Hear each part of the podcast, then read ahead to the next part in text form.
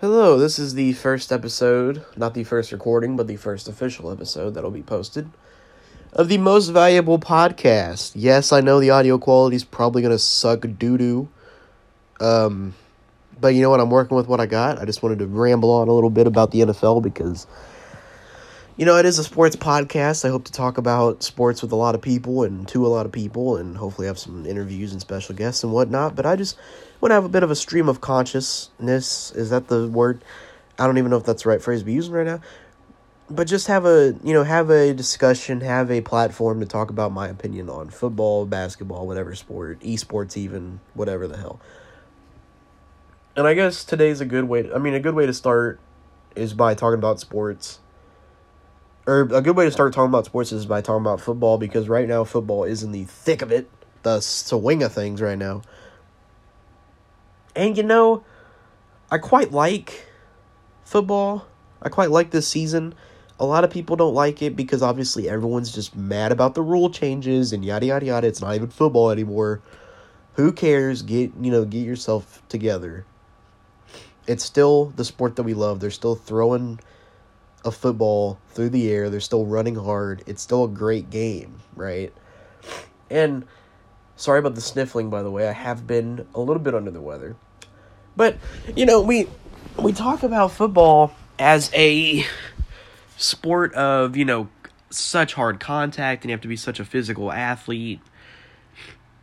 Yet, no matter how many times they make rules that you don't really need to be as much as you used to, people still think that's the most important thing. It's just there's so many conflicting opinions on how football should be and how football players are and whatnot, but I think the real story of this season is kind of how normal it feels. Like we're in a pandemic. And no matter what your opinion is on the masks or whatever your opinion is on COVID as a, as a whole, it feels so normal that we have a you know a sport that we all love sorry about the burp if you guys heard that good grief it feels so normal though that we have a sport that we all know and love still continuing to happen despite everything that's been going on. And yes, there's been issues with it, but they've resolved them. Like there's been many issues. There've been players that opted out. Players are getting COVID or coming close to contact with people that had COVID or had contact with people that had COVID or there's false positives, false negatives, everything. And that's really hurt the sport, but it's still a great sport and it's still the sport that we all love. And with the with basketball wrapping up not that long ago and seemingly starting up pretty soon, with baseball wrapping up not that long ago and starting up not in like, you know, that long from now. Um with NASCAR, if you're a NASCAR fan, they're starting up before too long and NASCAR is one thing I do want to talk about at some point because dear god they're about to do something so much fun and I do consider that a sport, so don't even hit me with that. Um, you know, the NFL really just makes everything feel more normal. That, the UFC, boxing, like those things all being around still because they can makes it feel so normal. And then the bubble, the bubble for NBA did not make it, or for the NHL both, did not make it feel normal because it really just felt like, what is this? This is so weird. But college football and the NFL being back makes everything feel normal. And dude, at at this point in the year, we're about mid-season. This is the perfect time for me. If I really wanted to make predictions on the year, I could have, but I didn't know that I was going to be making a podcast until or I didn't think I was going to make a podcast until too late to make predictions before the year started. So I guess I'll just make mid-season predictions of who I think are going to be not just I'm gonna make about probably four or five different predictions, but I'm gonna make a few. My two Super Bowl teams, the team that I think is gonna win, the MVP, and then probably just talk about some other awards, Coach of the Year, whatnot. My midseason predictions, and I might even, you know what, on the fly here, I'm gonna go ahead and give out a few midseason awards myself. So the right now, let's just talk about the number one team in the league in terms of record is the Steelers. my AFC Super Bowl prediction is actually not the Steelers. It is the Kansas City Chiefs. And I've been saying that since before week 1. I've been saying that since before the, you know, preseason even got canceled. The Chiefs somehow managed to maintain as good of a roster as they had last year when they won the Super Bowl despite having to pay people. They pulled it off. Now, do I think that they can continue to pull it off for years and years and become a dynasty? No. I think after this year, they're going to start struggling more because sooner than later, Andy Reid's going to want to retire. And if they win another championship, he might just do it. So that's going to be a big blow to them, and I think that'll really hurt their future. But what I really like about the Chiefs this year is, like I said, they're just. Patrick Mahomes is having as good of a year as ever, and he's going to continue to have great seasons, and he's going to continue to be a great quarterback really their the only question mark with them is their defense, but I don't think it really matters that much when your offense can put up that many points a game. And that's what we saw last year. So I really I trust the Chiefs still to make it. I don't trust the Steelers anymore. At first when their winning streak started, I trusted them a lot and then they almost got beat by the Cowboys and they you know, you look at their strength of schedule so far, it hasn't been too great and they haven't really been dominating anybody. I think the Steelers are a top three team in the league, but I think they're that third team. I don't think they're the top two teams. I think they're that third team that's not going to make it in, as of right now. My NFC prediction. Everybody wants to go with Tampa still, like they did at the beginning of the year, because Tom Brady and Tom Brady's a winner and what and whatnot. That team is so easily beatable because their offensive line isn't phenomenal their weapons are good, but their weapons are stoppable because they don't have any. I think people forget that even Antonio Brown, like their three main weapons before Antonio Brown were like on paper were supposed to be Gronk, if he plays to his fullest, Mike Evans and Chris Godwin. But I don't think people remember Evans is a tall, physical type of guy, and if you can put a bigger corner on him that can stay in front of him, he's not gonna be able to do anything. He's not gonna be able to outrun him. So his size kind of becomes less of a factor if he gets, you know, locked up. Chris Godwin is kind of one of those guys that's more of like an average, like not too fast, not too big.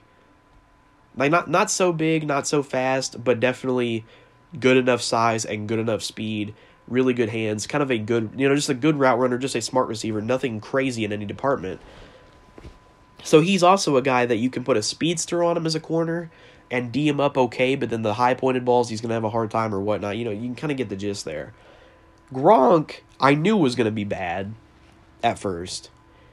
I just had a hunch. There's no way that a guy comes back after the amount of injuries that he's had and being retired for a couple years. There's no way that he comes back and plays amazing football from the jump. But then there's obviously the idea that Gronk could be a good blocker for that team. And Leonard Fournette coming in definitely helped that because he is a decent running back still. They have a decent running game. It's just it's also dependent on guys that can be stopped because Tom Brady can be stopped at this point. He doesn't make amazing throws every time anymore. He throws interceptions, he makes bad reads, he makes bad throws. It happens now. It never used to happen, but it happens now. So I think they can be stopped very easily my pick isn't the Saints either because I feel like Drew Brees. There's some locker room issues with Michael Thomas. Drew Brees isn't. You know he's gonna get beat by teams that pl- that just play really like. He's gonna get beat by teams that play really like cover one football. I feel like because as long as you watch that, you know the intermediate level, middle of the field, he's not gonna have any options. At this point in his career, I think it has to be the Seahawks that make it out of the NFC at this point. Like, the 49ers and the Packers had a game recently where the Packers looked dominant. Now, the 49ers lost a lot of their starters, and they're going to not be great this year just because of that alone, but the Packers are a team that I would really put my money on if they just had a better run defense. And I don't think they're going to be able to fix that run defense by the end of this year. They let Blake Martinez go for little to no reason they just kind of have bad decision making in terms of team building. And it's really kind of you have a top five quarterback in the league, which means that it should be go time on winning a championship. But they think the team that they've built is go time to win a championship whenever it's really not. they're probably one or two, you know, really good linebackers away. They have to have at least one, if not two, before you can really consider them a championship team. The Seahawks are another example of a team that are just poor defensively, but Russell Wilson is making so many great decisions. DK Metcalf is has taken a leap. He's taken the leap that we all hoped he would. Tyler Lockett didn't get traded, so we know that he's going to be a good piece for them.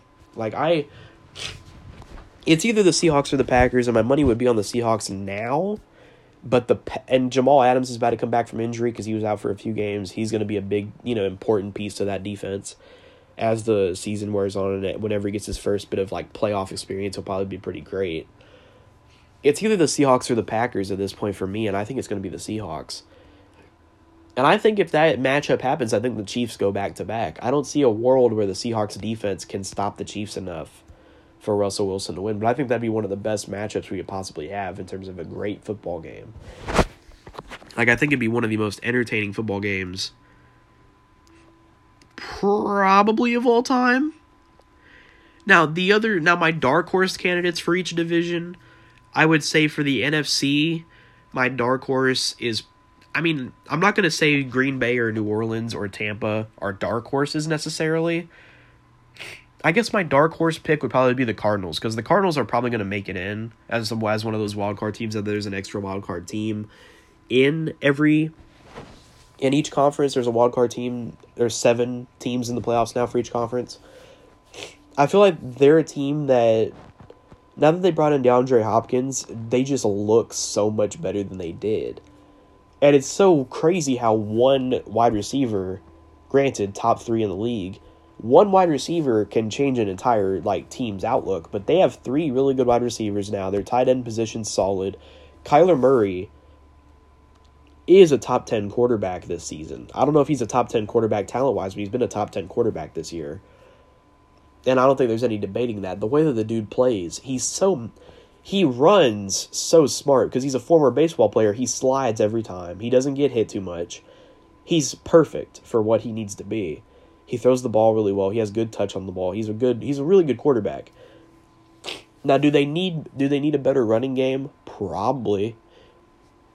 But they basically stole DeAndre Hopkins from the Texans and they look phenomenal with him. Um and DeAndre Hopkins had a really bad couple of games and he's still fifth in the league in receiving yards. He hasn't really had that breakout. He hasn't really had a standout game since like the first I think it's been two or three weeks since he had like a big game, and he's still fifth in the league in receiving yards because that's how many great games that he had in a row there to start the year. Um, for the, you know, for the AFC, I guess I mean the Bills and the Titans really aren't dark horses either because they're probably winning their divisions. But I almost look at the Bills as a dark horse because I feel like the Titans last year, because they made the divisional or because they made the conference championship game kind of earned the respect that they kind of deserved as that playoffs went on. And now this season, we all kind of know that they're great. The Bills haven't gotten there yet, so I don't think people are giving them the respect they deserve. They just destroyed the Seahawks in this last game without even trying to run the football. And the Seahawks, their strength right now as a team is by far against the pass. Because that's where they have their superstar players at. That's where they have Quandre Diggs and Jamal Adams. I believe Jamal Adams is still injured. That's where they have Quandre Diggs, and that's where Bobby Wagner is absolutely more of a coverage guy compared to like a pass rusher. So really, he kind of you know helps. I mean, he helps a lot in the coverage game over the middle. Sometimes he has quite a few interceptions on his name for that reason. Dude, Josh Allen just had a day against them. Like he just had a field day. It was almost impossible to stop him. And defensively, they held the Seahawks I believe, 24 or 27, something like that. And the defense is obviously in Buffalo. You have Tre'Davious White, who I who I love. I think he's one of the best corners in the league, one of the funniest guys in the league. Their pass rush is okay. Like, they have a really, really solid defense for what they need to be because their defense doesn't need to be great. Their defense needs to be good enough that Josh Allen can be on the field like as much as possible because Josh Allen is a real star. I think I think the Bills are, going to be my dark horse team for the AFC just because they're they're not really getting the respect they deserve. Like that's really the only reason they're not they're going to win the division, but they're still a dark horse because they're not going to get any sort of praise or respect as a championship level team, and they very well could be. Now, like I said, I think the Chiefs definitely win that Super Bowl if it is them versus the Seahawks. If it was the Bills and the Seahawks, though, I think we have a repeat of what we just saw this past week. I think the I think the most interesting matchup that we could possibly have would honestly be the Steelers and the Packers because we obviously saw that what a decade ago now almost. And it would be Aaron Rodgers versus Big Ben, you know, many many years later. And it would be a very fun game of football because it'd be two teams that are very different from each other. One team that is the best run stopping defense in the league and one team that is one of the worst run stopping defenses very fascinating game of football that would be. But I just don't see the Packers making it to the Super Bowl right now because their run defense, even even though the running game is bad in Seattle because they have so many injuries, they're still going to get chewed up by, you know, by Seattle somewhat, but especially like the Saints are going to chew them up on the ground. I would imagine Tampa would probably chew them up it would just be a poor, poor outing for them if they play a team with a good running back, and they probably will. Now, my MVP, my mid, I'm not even going to do predictions. I'm just going to do midseason. My midseason MVP for the National Football League right now. I like to look at most valuable player as the most valuable player, not the best player, because I feel like we kind of lose track of what that award really says and what it really means the MVP necessarily isn't the best player, it's the most valuable player.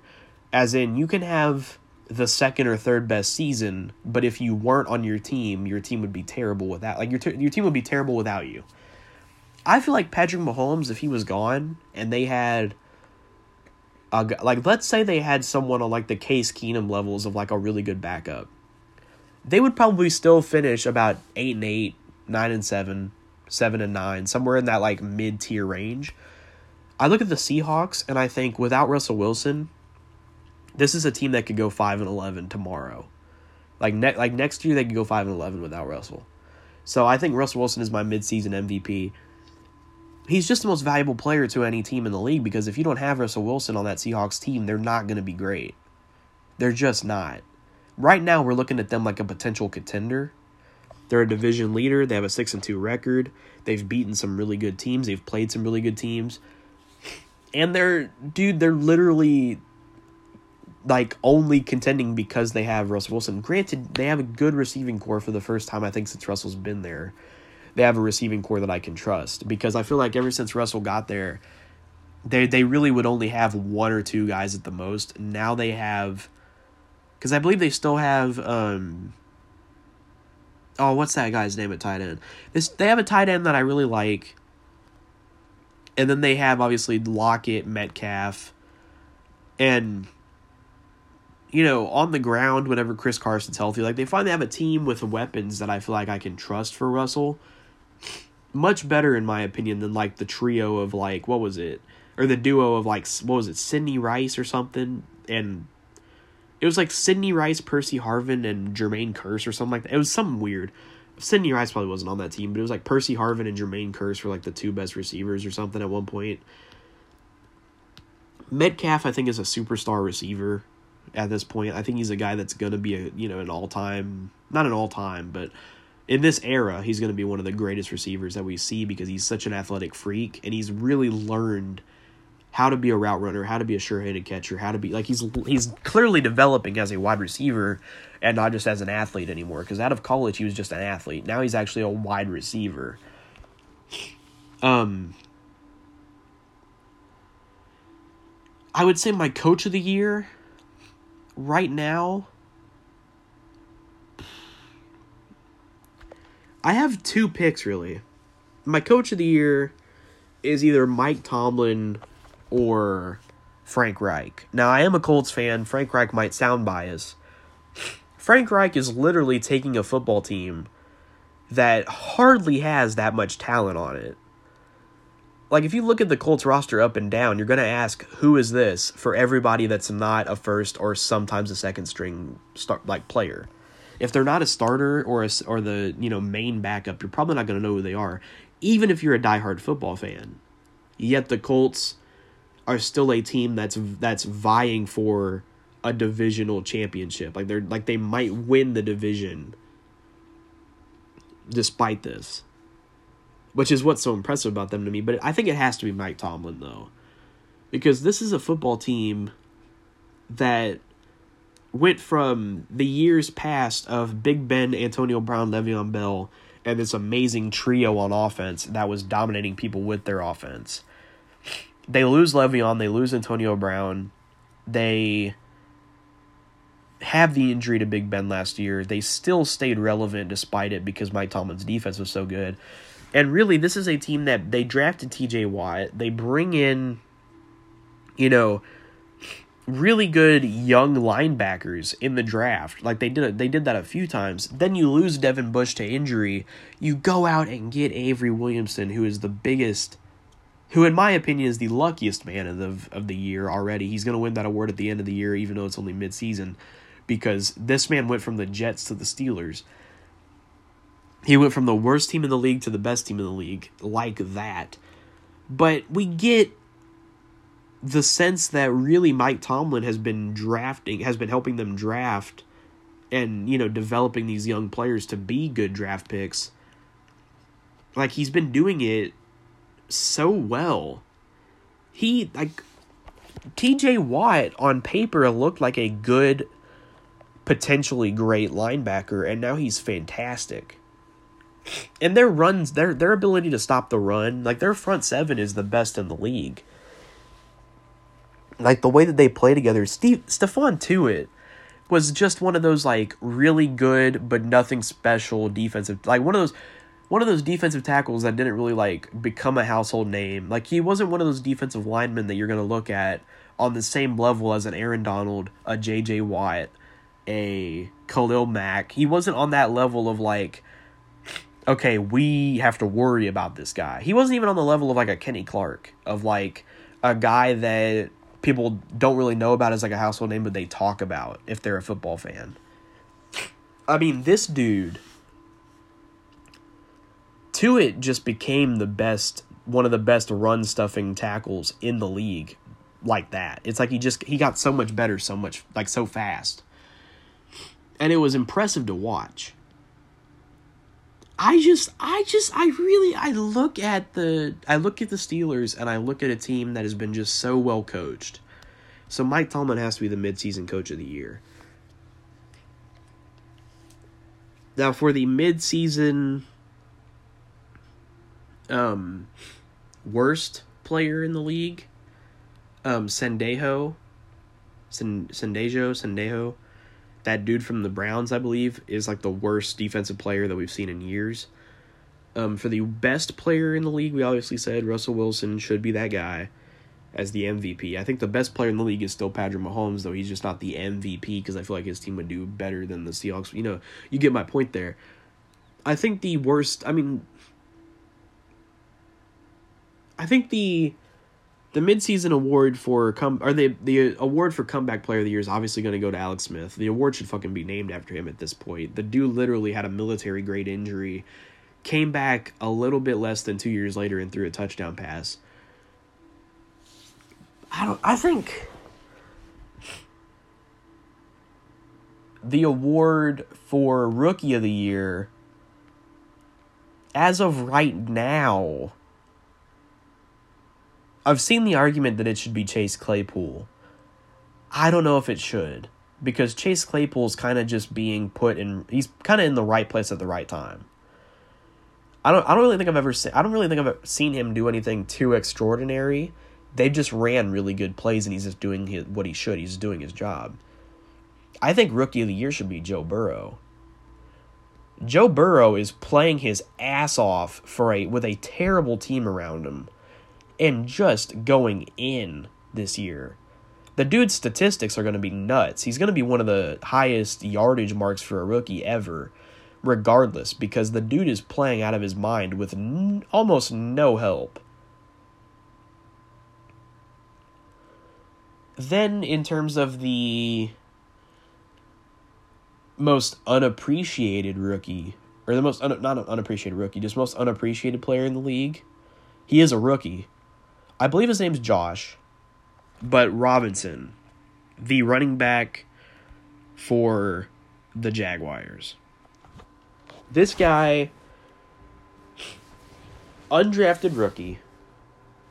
Nobody really knew about him in the in mini camp and whatnot. He sort of just earned his spot as the Jaguars' number one running back. Obviously, they let Leonard Fournette go. T.J. Yeldon went a couple years ago. They let Leonard Fournette go this year.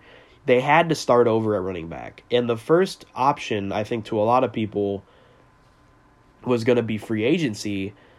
But really, what they did was they picked up Robinson and they picked up Chris Thompson. Now, Chris Thompson's not really a runner, he's really a wide receiver that's just been coached and trained to come out of the backfield.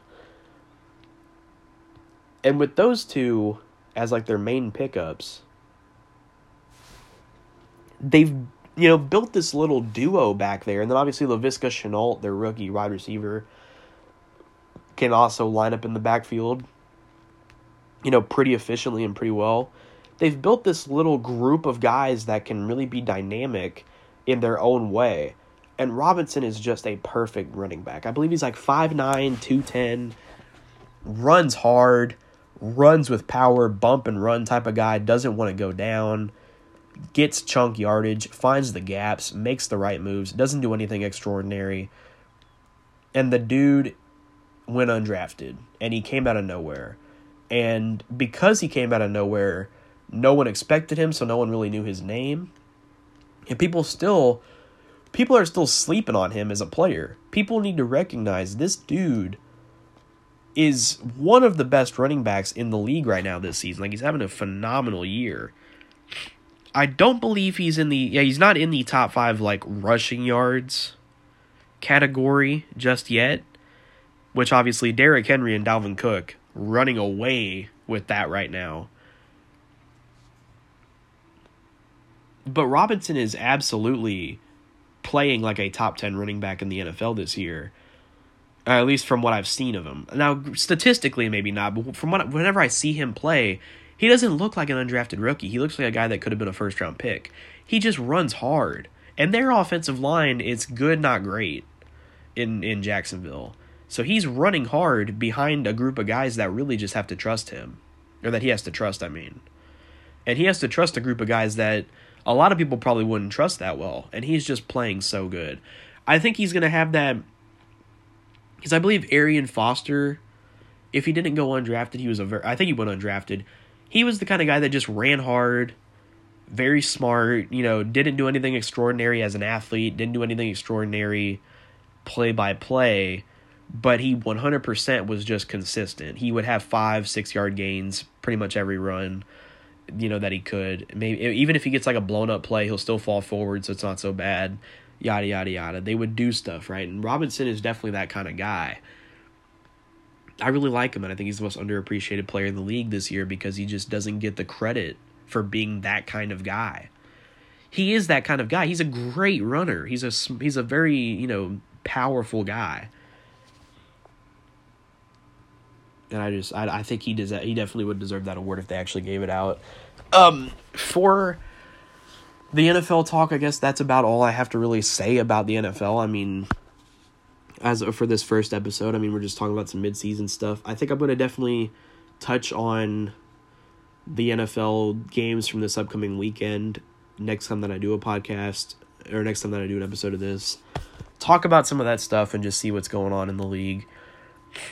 I don't want to talk about the NFL every time that I do one though because I feel like a lot of people a lot of people in journalism that are in the media that talk about the NFL every single week there's a lot of weeks where they literally just have to say the exact same thing that they said the week before because there's nothing new to learn from a team that is like let's say the Steelers win another game and they win another game and it's almost the exact same style of game as the Cowboys game no one is going to have anything new to say about the Steelers unless someone gets hurt, unless someone new comes onto the scene, unless something crazy happens. There's going to be nothing new to say about them. So I'll probably try to make it where it's kind of like every two or three weeks. I'll probably or every you know month maybe I'll I'll talk about you know the NFL and how it's been going. I want to end this episode with a little bit of um UFC talk because the UFC has been very very fascinating lately. Kind of give my thoughts on the situation right now with with a few different fighters. Um, the first deal being with this really the, all these rumors about Conor McGregor coming back. I'm just gonna say my opinion on it. I don't think he fights again until the summer of 2021. I don't think it. I I, I think it all falls through with this current like push to fight Poirier. I don't think it works out. Do I want to see it work out? Absolutely. Do I think Poirier has a great shot of winning? Yes. Do I think Conor does win though? Yeah, probably. But I think it all. I think it'll fall through somehow, one way or another. Um, about Khabib's retirement, I'll just say this: I love Khabib. The way he went out was beautiful. I knew he wasn't going to be the same man without his father, and he clearly isn't. And I, I, I like going into the fight. One of my questions was, how is Khabib going to fight without the man that literally taught him how to fight? Without the man that has coached him his his entire life since he was six years old, and he or five years old, I believe, and he first started fighting and he first started training. The man that has literally led him through this journey his entire life, he doesn't have that man anymore and he's not going to be the same without him. And no matter how hard the guys like Javier Mendez and the guys at AKA tried, he just wasn't going to have that fire in him anymore like he used to. And I think he had the fight with Justin, and he realized in the fight that he realized at some point in the fight that he just doesn't like hurting people if he doesn't have his dad there. He doesn't like being a fighter without his father. His his father was his like every every fighter has a reason, has a motivation, has a drive, has a passion. For whatever reason, they have a passion to do it. His dad kind of encompassed what was his passion. You know, it kind of was a figure for his passion, it kind of was an example of his passion. He doesn't have that father figure anymore, he doesn't have that passion anymore. Dana White wants to say that he's going to come back and fight again. I don't think there's any chance of that. I don't think there's any hope of that. I know 30 and 0 would be cool. I know a big win over George St. Pierre would be amazing. I know another I know another win over McGregor would be good for his record, but I don't think it's I don't think it's necessary at this point. Then we look at here's the other one is Anderson Silva's retirement or suspected retirement. He's going to fight again. It's not going to be for the UFC obviously. Bellator doesn't want him. I think the next option would absolutely be ONE FC or one championship. And if it's not them, he probably goes back to Japan and fights in Rizin. And I feel like he can win the major championship in all of those. Prom- I don't think he wins it in Bellator. People want to argue that he would absolutely beat Gegard Mousasi. I don't think that he would at this point, but I think he absolutely wins ONE FC's and um, Rizin's championships. Um. Then there's the upcoming fight between Jan Blachowicz and Israel Adesanya, which is obviously a middleweight trying to be a two division champion. I like that. I like the move for Adesanya because he's really beaten every. He's beaten literally everybody that you can beat, that's currently a contender in the middleweight division. Besides, I guess it's Hermansson and it's Cannonier. Those are the two people that he hasn't beaten. But obviously, Cannonier loses to Whittaker, which ruins that, and Hermansson you know, lost to Cannonier. So I feel like they kind of had this weird stretch where it was going to be Jack Hermansson, then he lost to Cannonier. Then Cannonier loses to Whittaker. And it, unfortunately for Izzy, it all fell back into Whittaker's lap to get another title shot. I understand why he wouldn't take it. I feel like if Cannonier would have beaten Whittaker, that would have been the fight that they would have made. Like I, I can almost guarantee that would have been the fight they would have made. But also, now that Jan Blachowicz is the light heavyweight champ, Izzy knows he has an easier fight than if he fought Jon Jones or if he fought Daniel Cormier or if he fought hell, even if he ended up having to fight, you know, Dominick Reyes. I feel like he would rather fight Jan than any of them. So that's part of the reason why he did it. Now for a prediction on that fight, I think Izzy definitely, you know, definitely wins that fight, but I would not count Blachowicz out at all. Now for the um, other fight news, I mean, Rafael dos Anjos versus Paul Felder being made on five days' notice. It was literally just yesterday that Paul Felder took the fight, and obviously he, you know, the fight's Saturday, and he's still got to make 155 pounds. That's a fight that I know for a fact Rafael dos Anjos is gonna do really, really well in, but I don't know if he's gonna win. It's gonna be a great fight though. Um, like there's so many divisions right now in the UFC because of COVID. Like Amanda Nunes had had a title defense against Megan Anderson that just got you know postponed. The Garbrandt Figueiredo fight got postponed because obviously Garbrandt had an injury. They're kind of in a bad way right now, with because of COVID. Like they've had a really bad stretch, and and injuries as well. They've had a really bad stretch. Like they they definitely need another big fight to happen soon because after the I guess after Khabib Gaethje, they kind of had nothing in the works until they announced Adesanya Blachowicz. But Adesanya Blachowicz is only as popular as Adesanya is because Blachowicz is still not a superstar by any means. So I, I, I'm excited. I would say I'm very excited for the UFC's you know near future. I think there's going to be a big event. You know, I think 2021 summer event, especially, oh my lord, especially if the UFC does run McGregor Poirier in January or February.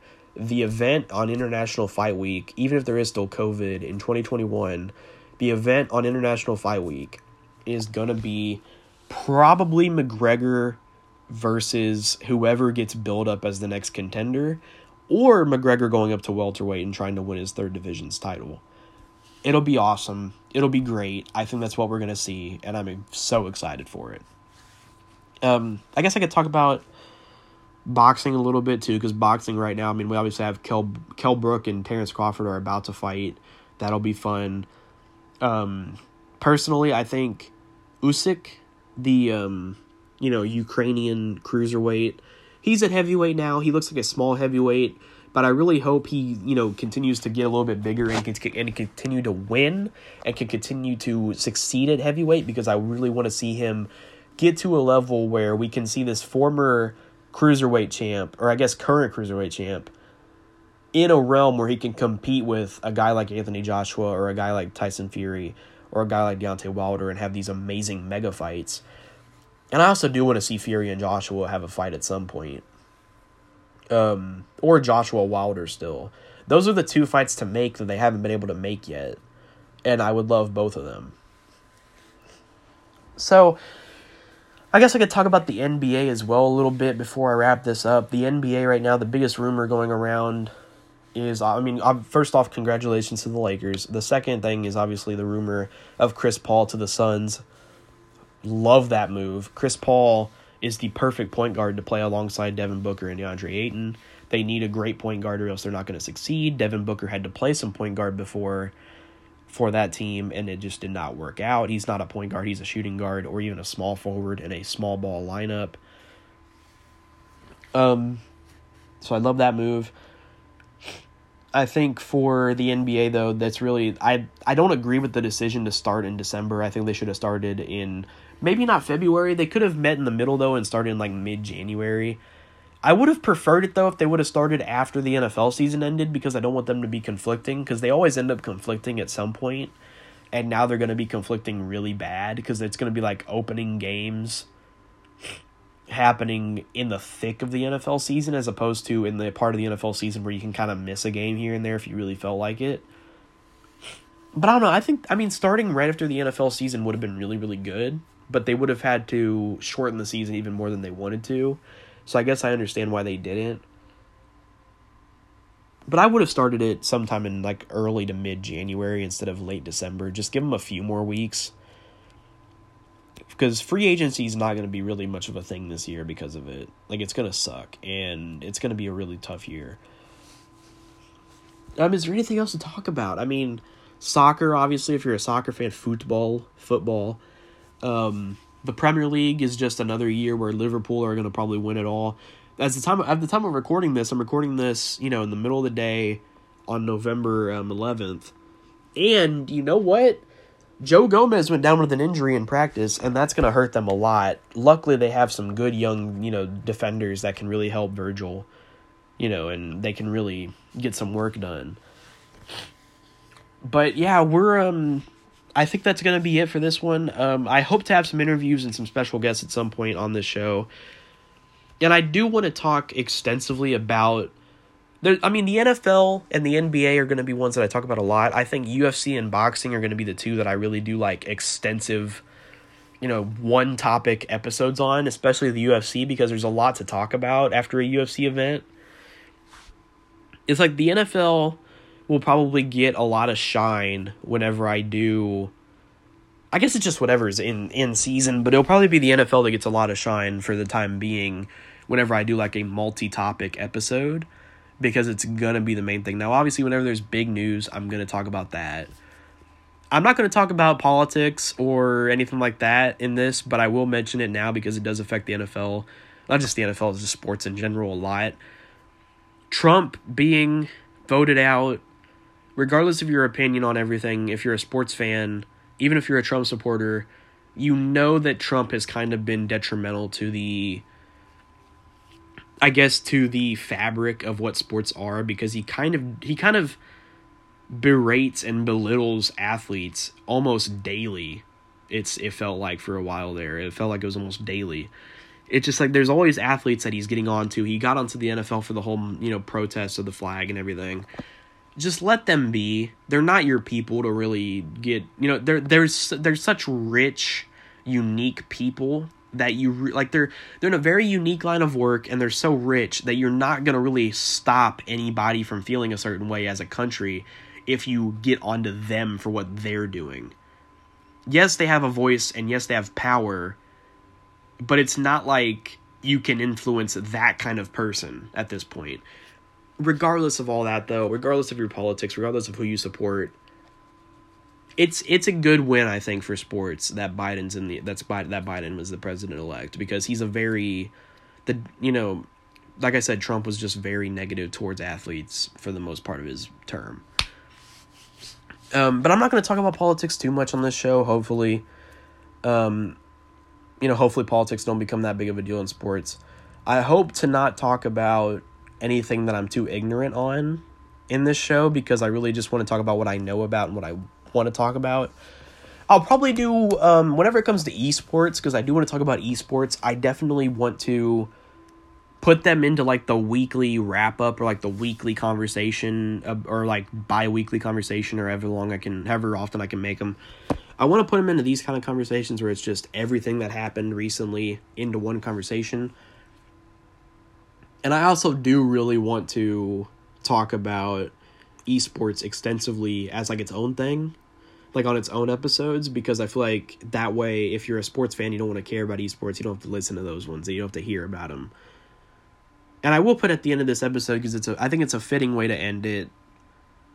Um, because I don't think I'd be able to talk about anything else after this. Um, rest in peace to Pharaoh, the um, Florida Mutineers Call of Duty League player. Passed away at the age of 21, way too young. One of the most like one of the most talented players in the league, one of the most underappreciated players last year. A guy that at 18, he was in World War II and he was dominant in Call of Duty World War II. At times, he was just one of the best players in the entire league. Obviously, BO4 had a down year, and then what a comeback year he had in Modern Warfare. You know, just became one of the better players for his team so fast and Pharaoh's a guy that will absolutely be missed. Um, just a sad, sad story. A guy that had a long future ahead of him. That you know, it's just a shame to see that he won't be able to fulfill it. And you know, as a fan of the Call of Duty League, and as a you know, as someone who hopes to one day potentially be a pro or at least an amateur you know, I love you as a I loved watching you and I love your contributions. And I'm, you know, my heart goes out and my prayers go out to the family and to his teammates and all his friends. Um, rest in peace, Pharaoh. Um, and that's going to be it for the first episode, a somber note, but the first episode of the most valuable podcast and a podcast where, like I said, I hope to talk about sports and really just dive in to whatever I feel like I want to, you know, watch or, you know, talk about in sports. Um, it's been very, very good for me to just ramble on a little bit today. Just, you know, have a little bit of a time to just ramble and just talk about whatever the heck. Um, as I, I mean, this way I don't feel like a lunatic as I so often do. I just sit around and just talk to myself about whatever. Now I actually have a reason to do it. Um, we, we now we can sort of you know get this thing, get the ball rolling, and keep it going. Um, and yeah, I mean, I'm excited to see how this podcast goes, and hope you guys enjoyed listening. I have been Smitty, and I will see you or talk to you on the next one. Peace.